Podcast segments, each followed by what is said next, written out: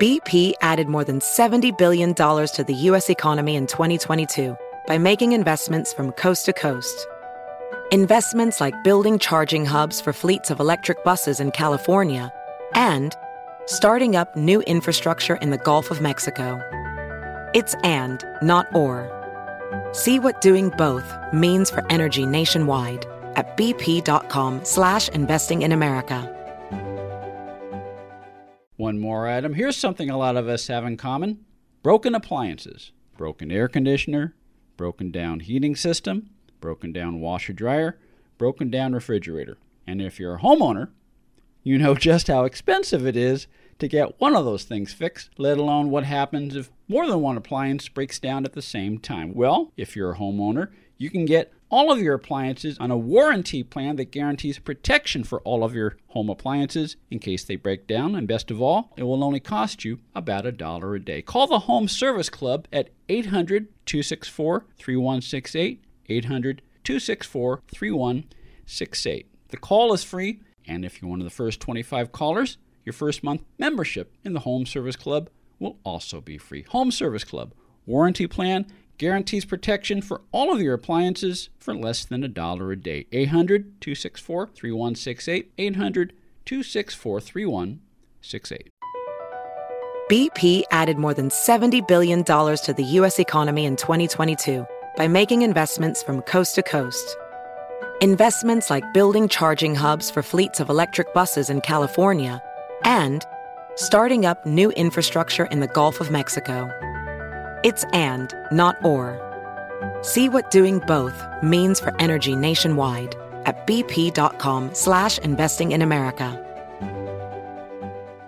Hi there, this is Joan Van Ark, and you're listening to TV Confidential. Ed Robertson, along with our guest Susie Friendly. Susie worked in television production for more than three decades in a variety of capacities and for a variety of genres, including variety shows, scripted comedies, made for TV movies, network TV specials, and network sports competitions such as the Superstars and Almost Anything Goes. Susie also spent many years working alongside Emmy Award winning producer Bob Banner, and she's with us in the studios to share a few memories of her career in TV production. We're going to jump around, Okay. Because you've covered a lot. You, you, you're no just just getting to know you a little bit. You just you've your your background. You cover all aspects of television. But earlier in our conversation, you mentioned Monique James. Now I know a little bit about her from talking to some of the actresses that she worked with. Now.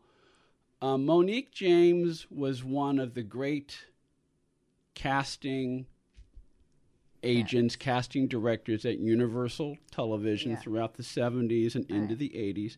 And she came along around the time when uh, casting directors were beginning to have more influence in film and TV production. Uh, I had a chance to talk to Gretchen Corbett many years ago. She spoke very highly of Monique, and I know that uh, Sharon Gless spoke highly of Monique. So she may have been, I mean, she, she may have been brassy to deal with, but that's She was at that time. She was an agent, and Yeah. then you remember MCA had to be closed down. Mm-hmm. Bobby Kennedy came in because it, it was a monopoly. So then she went to Revue, which then became Universal, Mm-hmm. and she was there. But she was she was a very talented woman, Mm-hmm. very talented, and I learned a lot from her. yeah. Yeah.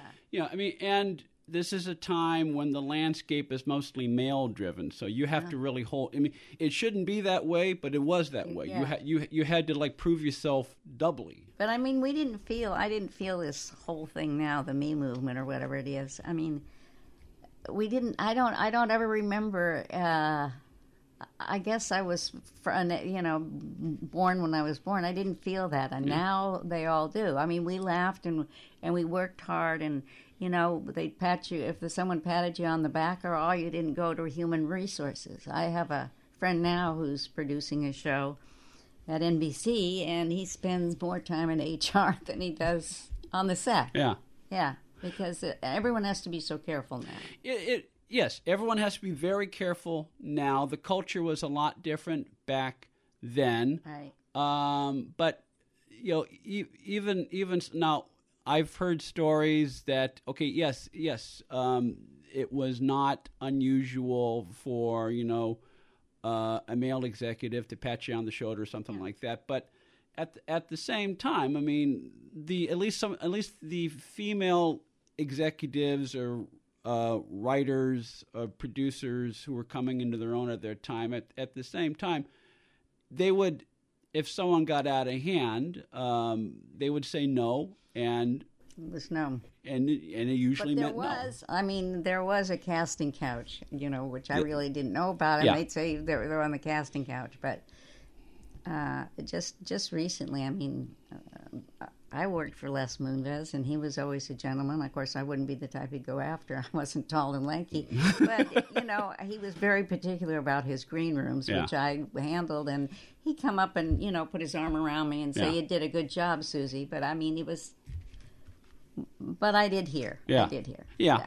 Well, Well, let me let me ask you this. Now, friend of mine, she's been on our program several times, is a woman named Rita Lakin. Now, Rita started. Uh, you do you know? yeah, I, I, I remember. I think uh, Rita was a script supervisor, if I'm not mistaken. Art Lakin. I do know that name, but Yeah, well, she she she started off. She's I don't remember whether she was a floating secretary, but she started off in the secretarial pool, and and she, now she had aspirations to write, and and she she said uh, both here and in her book that the great thing about working at a place like Universal at the time is if you wanted regardless of what your position was at the time, if you wanted to um, become a writer, you had access to all these scripts, mm-hmm. and so you can learn through the process. That that doesn't mean you're going to become a writer, but you have access to scripts, and so mm-hmm. you can learn how to do that, and then you you take whatever steps you take to, in order to pursue that. So, did you at the time you were working as a secretary? Did you have ideas or aspirations to go into production at some point? How did that come about? I just kept moving up the, the ladder. Okay. I went from, I as I say, I went from being uh, a floating secretary to a regular secretary to um, go. I went to Wally Hiller and was his personal secretary, and then I was um, Bill Robinson's. And then uh, I decided to move east. My I had family in the East Coast, so I ended up working at NBC for a while, and then I was called over to work for a GAC, which was Uh, General Arts- General yeah, Artists. which became CAA. Yeah. And then I started to work for Bob Banner in, in the East Coast, and then we were doing more live TV, and we did the, um, as I say, the 1965 Emmy Awards, and uh, we came out to do those, and then we started doing Ice Folly shows, which I got very involved in. And then Bob found Peggy Fleming in 1968 when she won the ice skating in Grenoble.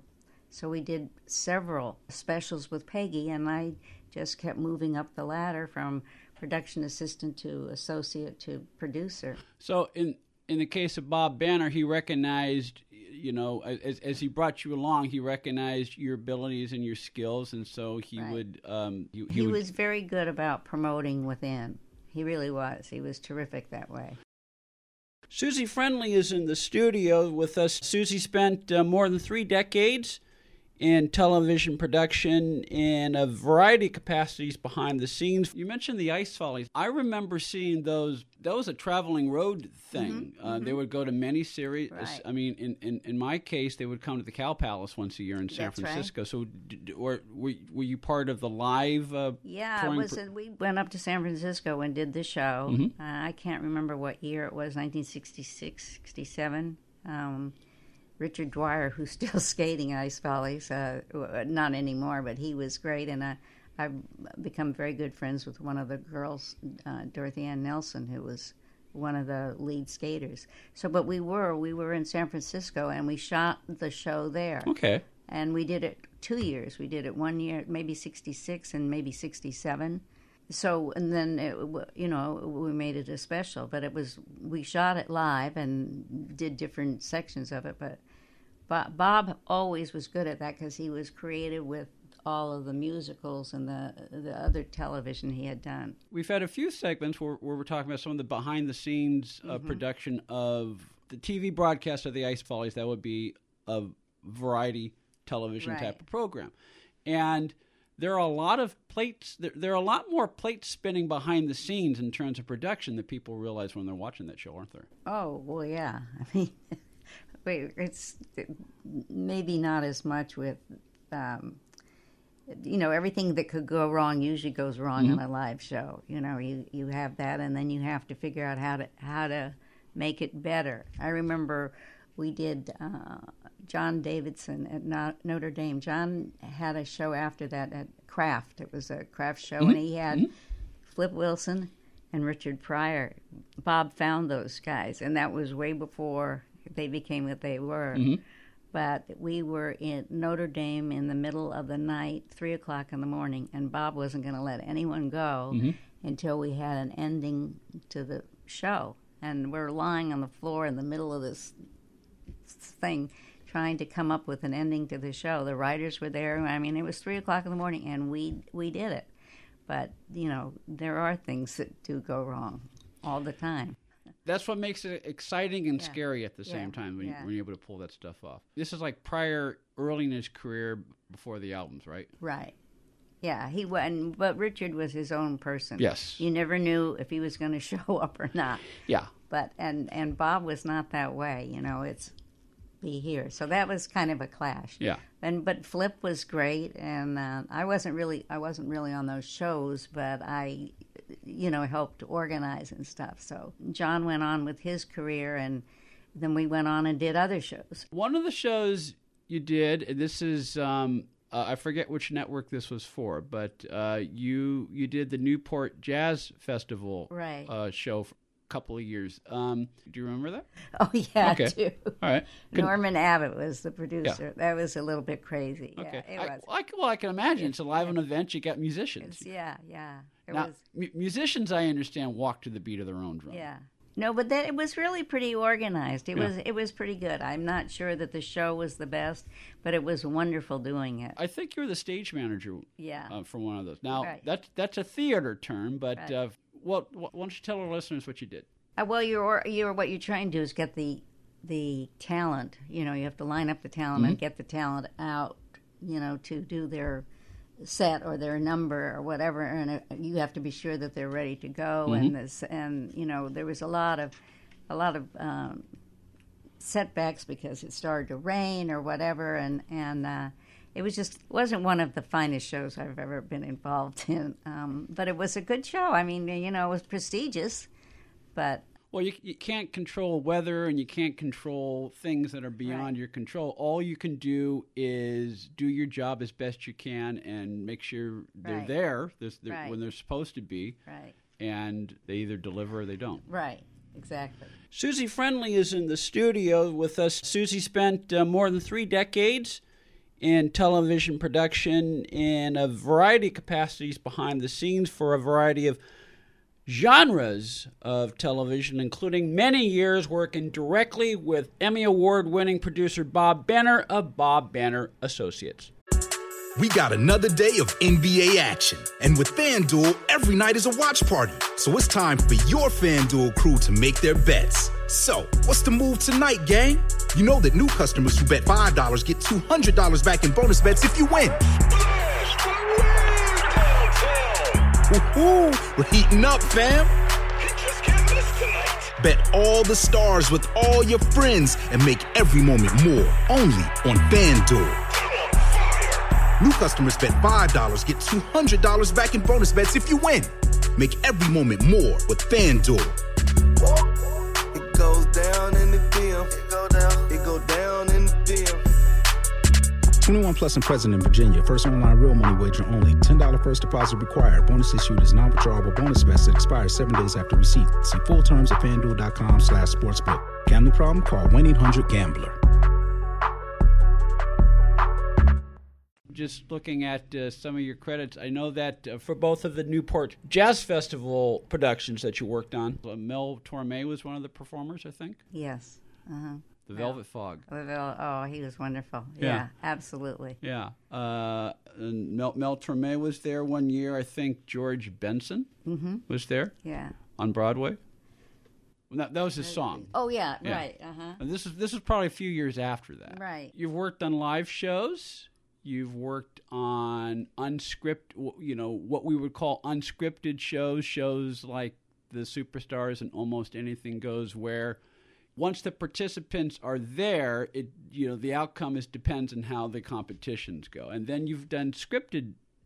You've, you've worked on some scripted projects such as movies of the week or sitcoms. Depending on what your responsibility is, it would be different, uh, or, or, or is it different working on a working behind the scenes on a scripted show versus a non a live or non-scripted Oh show? well, it's completely different. As you know, you're uh, in a scripted show. You're uh, as the the producer. You're much more responsible for the budget and for what goes on. And you handle the the, the below the line crew, and um, so that was that's and especially when you're working as as a as a producer, you ride the line. You're with below the line, and, and you have to answer to the to the studio and to the executive producers.